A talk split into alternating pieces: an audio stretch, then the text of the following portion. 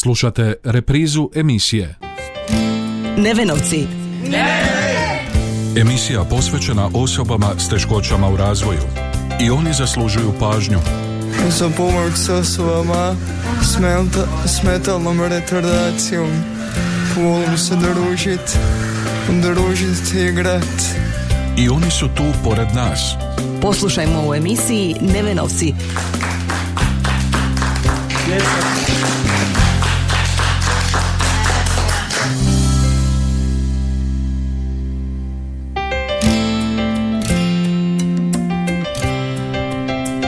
Lijep pozdrav. Poštovani slušatelji, na početku jesenskog ciklusa emisije Nevenovci. Nakon ljetne stanke vraćamo se sugovornicima i temama kroz koje nastojimo progovoriti o problematici s kojom se susreću osobe s teškoćama u razvoju. I oni su tu pored nas. Čekaj, jel možeš slovo po slovo reći Ne? Sve zajedno? Ne, ne, ne. Nevenovci. Emisija posvećena osobama s teškoćama u razvoju. U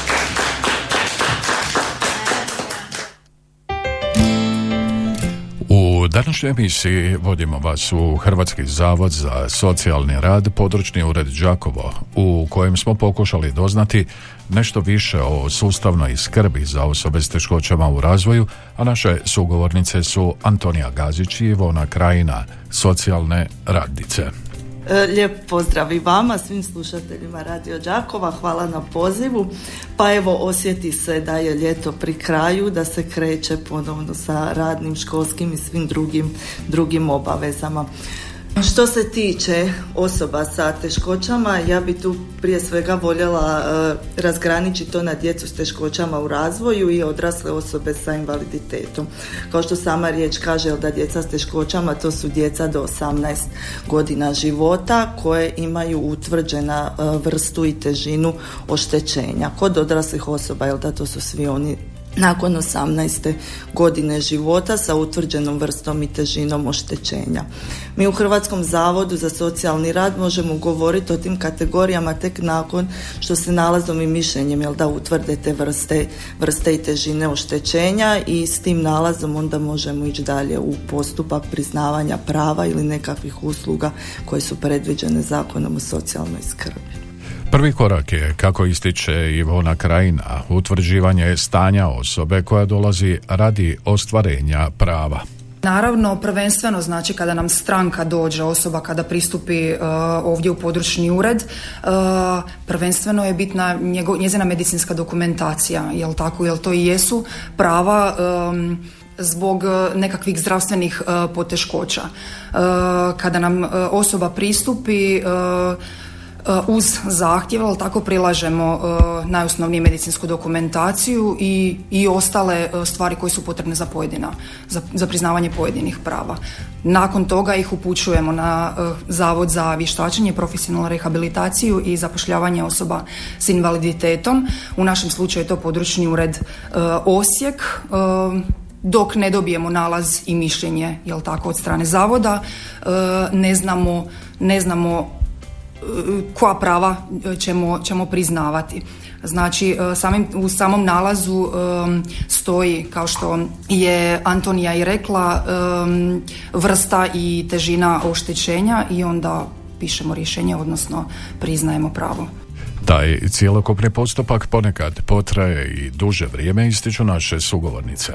Prema zakonu svi naši postupci i predmeti su jel da žurni. Zakonski neki rokovi su 15 dana što ja ne znam u životu valjda nikad nismo to, to ispunili jer mi jel da trebamo uputiti korisnike u Osijek na vještačenje obzirom kako je to jedinstveno tijelo na području Osječko-baranjske županije znači oni su zaduženi za sve, sve korisnike sa područja naše, naše županije tako da realno to ne može biti u tom nekakvom roku.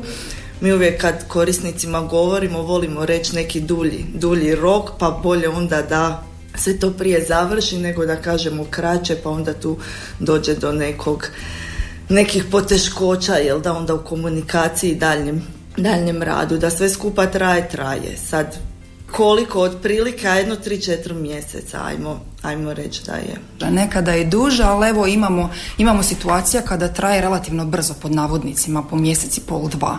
Ali sad sve ovisi, vjerojatno godišnji odmori su bili, mislim da tamo samo nema e, u Zavodu za zapošljavanje nije samo jedna ekipa, pretpostavljam da ima više ekipa, pa pretpostavljam E, da, da su se izmjenjivali sada kad su bili godišnji odmori pa zato ovo sada malo duže traje.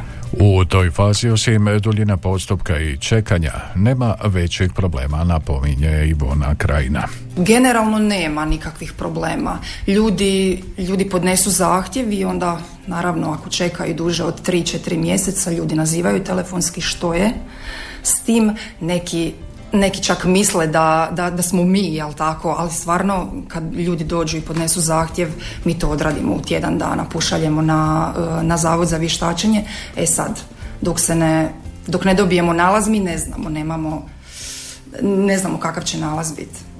Nakon glazbenog predaha vraćamo se, poštovani slušatelji, našim današnjim sugovornicama Ivoni Krajini i Antoni Gazić, socijalnim radnicama u područnom uredu Hrvatskog zavoda za socijalni rad s kojima razgovaramo o socijalnoj skrbi države za osobe s teškoćama u razvoju.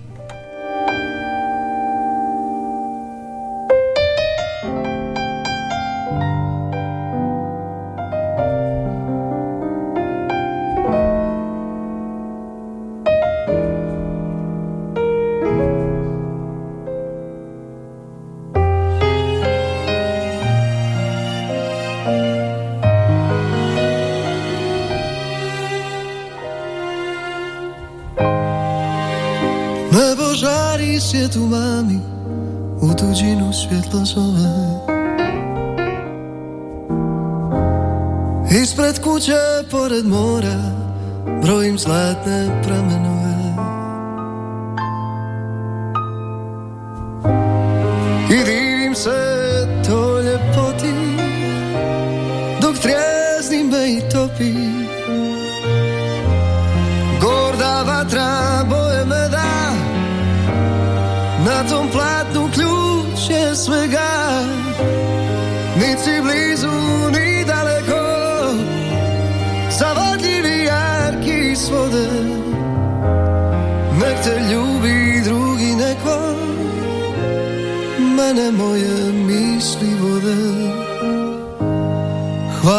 ti za uspomene Zavodljivi silni kralju. Uvijek budi pravovremen I privedi priču kraju.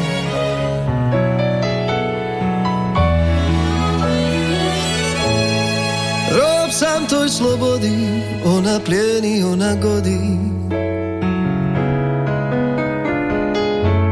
Kad se bijelom brodu predam Miran tinjaču na vodi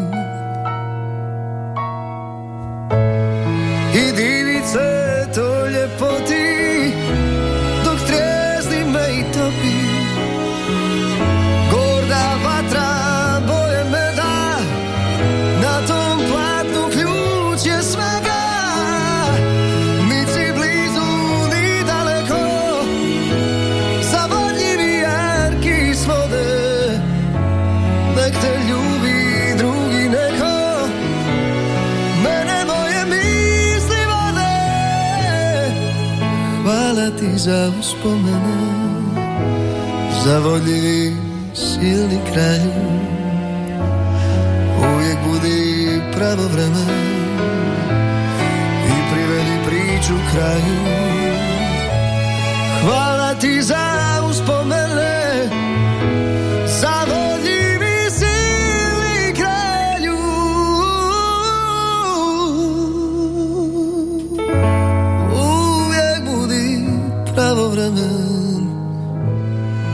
i privedi priču kraju.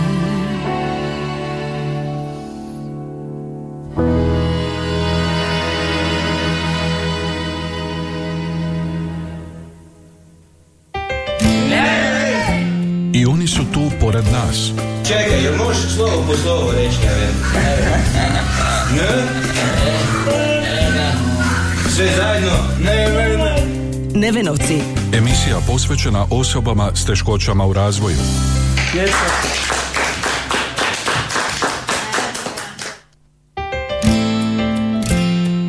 U današnjoj emisiji zanima nas kako je organizirana skrb za osobe s teškoćama na području Đakovštine i koliko je takvih osoba, a o tome razgovaramo sa socijalnim radnicama Antonijom Gazić i Ivonom Krajinom. Ukupno ja mislim da ta brojka ide od tisuću do tisuću i po korisnika. Ja bih rekla, evo što se tiče djeca s teškoćama, ima ih preko 200 na području Đakovačke nadležnosti. za koje znamo, jel tako, koji su došli ovdje, pristupili uredu. A što se tiče odraslih osoba s invaliditetom, sa zadnjim danom prošle godine 2022. Gledajući jel tako godišnje, godišnje izvješće područnog ureda e, Đakovo bilo je skoro 950. E, a na današnji dan vjerujem da je za trećinu više. Da. Jer svakodnevno nam dolaze, svakodnevno nam dolaze ljudi, informiraju se, svakodnevno ljudi ostvaruju prava ili na doplatak za pomoć i njegu ili osobnu invalidninu svakodnevno. Koje su najčešće teškoće, odnosno oštećenja? Prema nalazu i mišljenju, ono što mi imamo uvid, kod djece s teškoćama su najčešće razvojne teškoće, obzirom da ima dosta djece do, do treće godine tu se jel da ne postavljaju nekakve teže dijagnoze osim u slučajevima kad je stvarno prema medicinskoj dokumentaciji razvidno u kojoj se dijagnozi radi obzirom da su to djeca jel da još u razvoju može može doći do promjene i poboljšanja jel da njihovog, njihovog psihofizičkog razvoja tako da razvojne teškoće su nekako naj, najzastupljenije. Kod odraslih je zamijećen e, porast e, tjelesnih oštećenja, jel tako? Tu su, i, tu su karcinomi, tu su koje kakve psihičke bolesti, ali ima, ima stvarno različitih različitih različite te oštećenja. A čime se objašnjava sve veći broj osoba s teškoćama? Pa ja se nadam da je došlo do informiranosti javnosti, stvarno se nadam da je to iako u praksi zna i bit roditelja koji se nakon duljeg vremena bolesti djeteta prvi put pojavljuju jer eto nisu, nisu znali da imaju nekakva, nekakva prava kroz sustav socijalne skrbi. Dosta često liječnici u bolnicama upućuju roditelje na njihova prava. E, Roditelji su uključeni u razne udruge pa si tamo međusobno dijele informacije, tako da mislim da je to glavni, glavni nekako razlog. Je da e, često nam dolaze ljudi i kažu u ulici susjedima e, neko pravo, osobnu invalidninu ili doplatak za pomoć i njegu, pa su tako u razgovoru s njim su shvatili da možda i oni imaju pravo, pa dođu se kod nas informirati, prilože medicinsku dokumentaciju, uputi ih se i doista ostvaruju, ostvaruju pravo. Iako je do promjena došlo i na tom području, za očekivati je da još uvijek ima osoba koje nisu obuhvaćene socijalnom skrbi, kojem po zakonu pripada. A ističu naše današnje sugovornice, socijalne radnice u Đakovačkom područnom uredu Hrvatskog zavoda za socijalni rad Ivona Krajina i Antonija Gazić. Do promjena je došlo i prostora za daljnje promjene svakako ima. E, Da li je svaki informiran? Ja vjerujem da nije. I evo, nadam se da kroz ovu emisiju će sad neki ljudi čuti i dobiti nekakve korisne informacije e, da skrbimo, skrbimo, da je dovoljno skrbi, skrbi dovoljno nikad. Nikad dovoljno nije. E, Brinemo za ranjive skupine, znači njima je potrebna stvarno svakodnevna i intenzivna skrb. Kad govorimo o djeci s teškoćama, često roditelje obitelj stavljamo u drugi nekakav plan. Roditelji se suočavaju sa brojnim izazovima i stresorima koji onda mogu negativno se odraziti na njihove roditeljske i druge obiteljske radne, radne kompetencije. Tako da mislim da skrbi stvarno nikada dovoljno. Promjene su vidljive i u činjenici da je sve manje onih koji s nelagodom govore o teškoćama s kojima se susreću. A kako kada? Kako kada? E, uglavnom osobe dolaze nazovimo ih tako, ove mlađe osobe dolaze same pitati, jel tako, informirati se, a za starije, za starije osobe dolaze njihova djeca. Informirati se o, o pravima, tako da ne mogu reći da s nelagodom govore o tome. Naravno, mi, mi radimo u takvim uvjetima u područnom uredu Đakovu kakvim radimo, e, ali sjednemo iza zatvorenih vrata, porazgovaramo s njima, e, posavjetujemo ih i stvarno ljudi se otvore i, i kažu što ih muči, koji probleme imaju, e, tako da ja nisam zamijetila da neko sa nelagodom dolazi.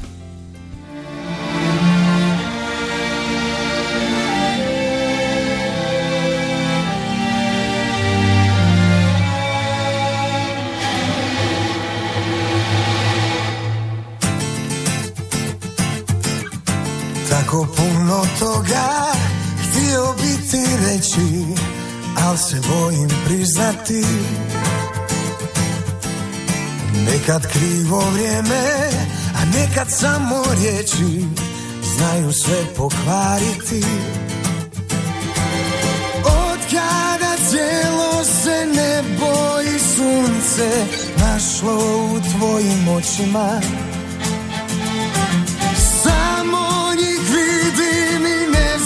za druge Budi moja noć. Ova kiša još će padati. Buna ostani.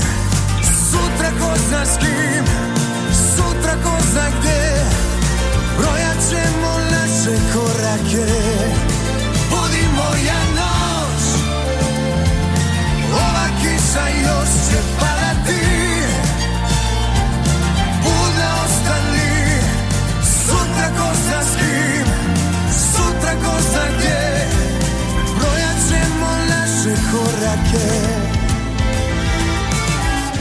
Gledam te dok hodaš Otkrivaš daljine Koracima bojaš svijet Slušam te dok pričaš Mirišu planine Kao ptica sanjaš let. Od cijelo se nebo i sunce Našlo u tvojim očima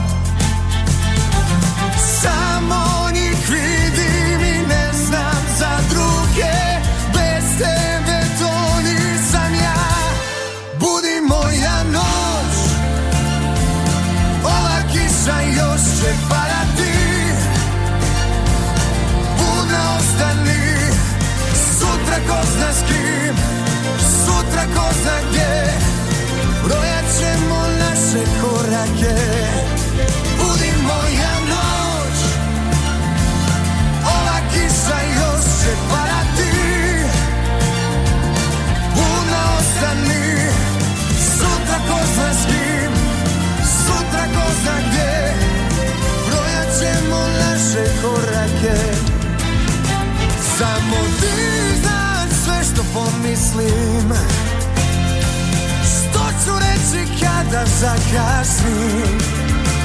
S tobom ko na vrijeme stoji S tobom pamtim sve u boj Samo kad si blizu postojim Budi moja noć. Ova kiša još će padati Budna ostani. Sutra ko zna s kim Sutra ko zna gdje Brojat ćemo naše korake Budi moja noć. Ova kiša još će padati Budna ostani Sutra ko zna s kim Sutra ko zna gdje. Brojat ćemo naše korake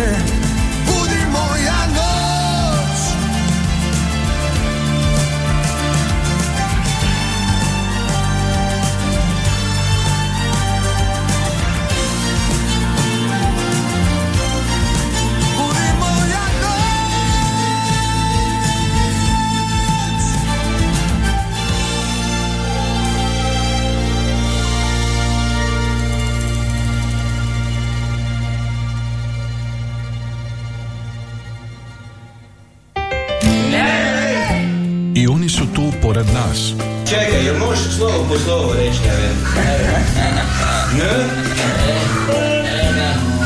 Sve zajedno? Ne, ne, ne. Nevenovci. Emisija posvećena osobama s teškoćama u razvoju.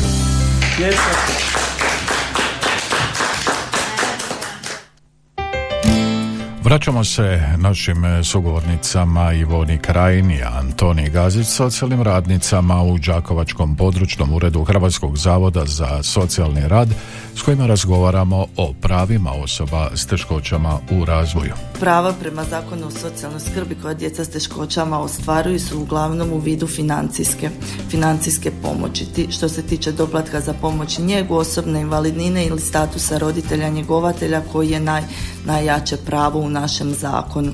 Nadalje tu postoje razne e, socijalne usluge, od rane intervencije, psihosocijalne podrške, u, naj, e, u jednom dijelu dolazi i do smještaja kad roditelji više ne mogu briniti o djeci ili ako se djeca trebaju školovati izvan mjesta, mjesta stanovanja, roditelji nisu u mogućnosti im to ostvariti.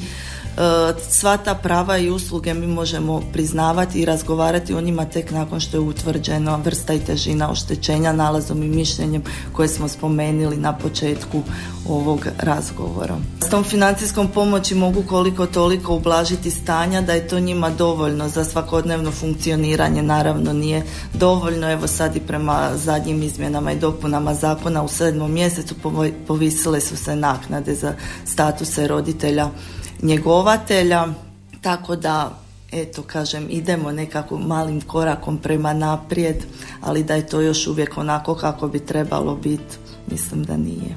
Pa evo što se tiče osobne invalidnine 232 2 eura, 79 e, eura je doplatak za pomoć i njegu u punom opsegu koji se priznaje, status roditelja njegovatelja 5000 kuna, bilo je 4000, sad je i 6. Šest, da, ovi koji pružaju specifičnu njegu nekakvih medicinskim, tehničkim zahvatima koji su roditelji educirani, zato 6000 kuna ili 1200% osnovice. Kad govorimo o starijim osobama? Isto tako.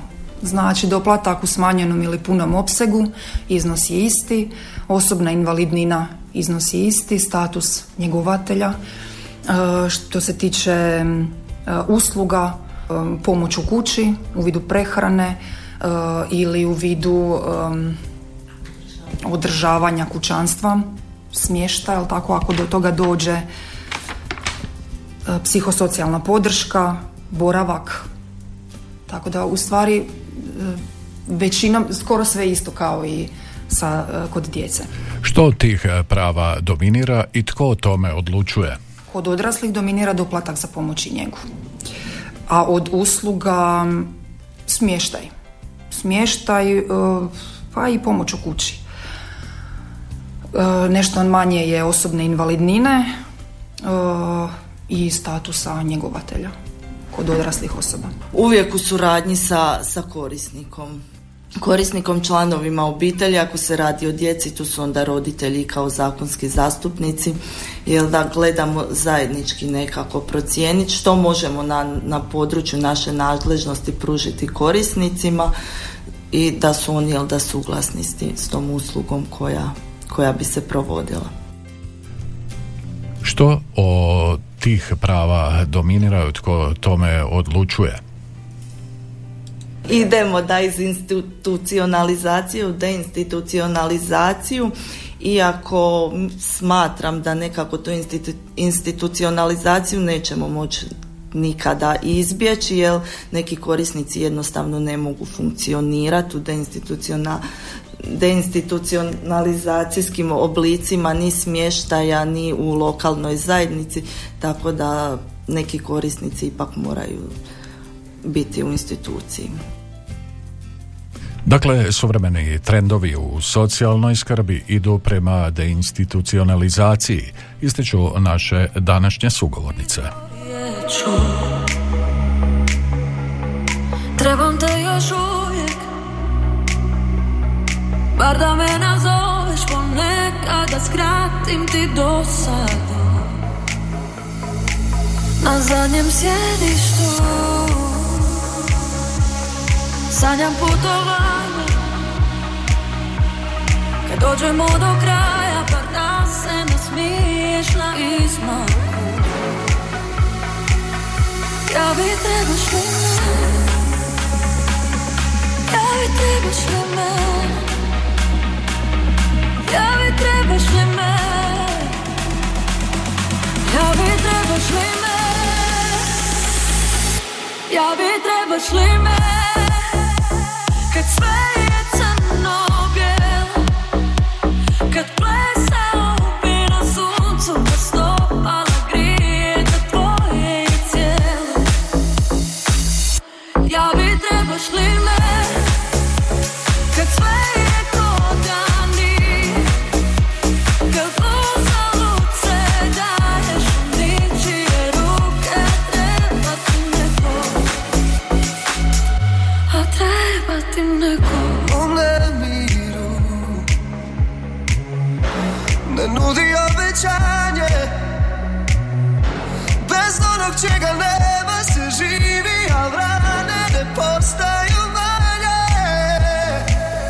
Ja bi trebaš li me Kad sve je crno bijelo Kad plesala bi na suncu Da stopala grije da tvoje je cijelo.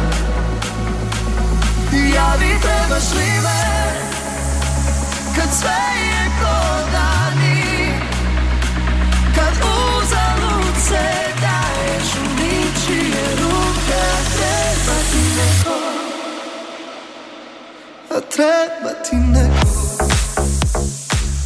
Roditelji djece s teškoćama žale se počesto i da moraju iznova dokazivati i prolaziti nepotrebne procedure, iako je iz dokumentacije jasno o kakvim je teškoćama riječ. Nalazom i mišljenjem jesu određena kontrolna vještačenja i o tome odlučuje isto tako vijeće vještaka pri Zavodu za, za vještačenje. Rokovi znaju biti da svakakvi kratki. U ranom razvoju djeteta jesu stvarno kraći, kraći rokovi, govorimo o tipa godini, dvije dana. Kad dijete dođe u već neku stariju dob, onda znaju, znaju rokovi biti po, po dulji kroz od tipa pet godina. A ako su stvarno neke dosta teške dijagnoze gdje je već sad razvidno da, da neće doći do poboljšanja, onda bude i bez kontrolnog vještačenja, znači nalaz je trajan dokle god ne stupi neki novi zakon na snagu i kaže da, da se treba nešto drugačije napraviti. Papirologija, birokracija, sve to traje, za sve trebamo papir, ne možemo ništa bez dokumentacije, tako da i dalje smo u tome. Bez medicinske dokumentacije naravno, ali kod nas u našem sustavu se poboljšalo. Više ljudi ne moraju donositi eh, iz gruntovnice, ali tako papire ili iz, eh, imamo, imamo iz porezne. Eh, mi imamo uvide sada u sve to, tako da olakšalo se. Olakšalo se strankama.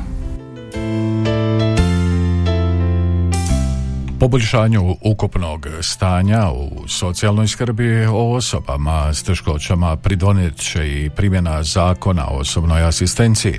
Zaključuju na kraju naše današnje sugovornice socijalne radnice Ivona Krajina i Antonija Gazić, a mi najavljujemo da ćemo i o toj temi posvetiti jednu od idućih emisija Nevenovaca.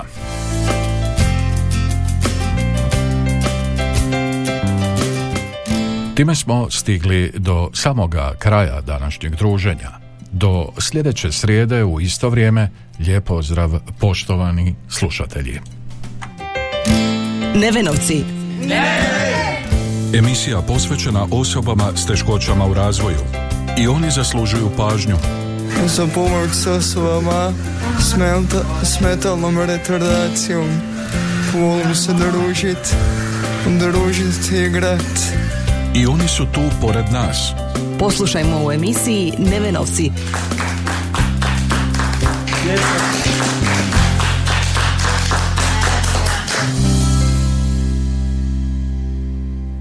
Ovaj programski sadržaj sufinanciran je sredstvima Fonda za poticanje pluralizma i raznovrsnosti elektroničkih medija. Slušali ste reprizu emisije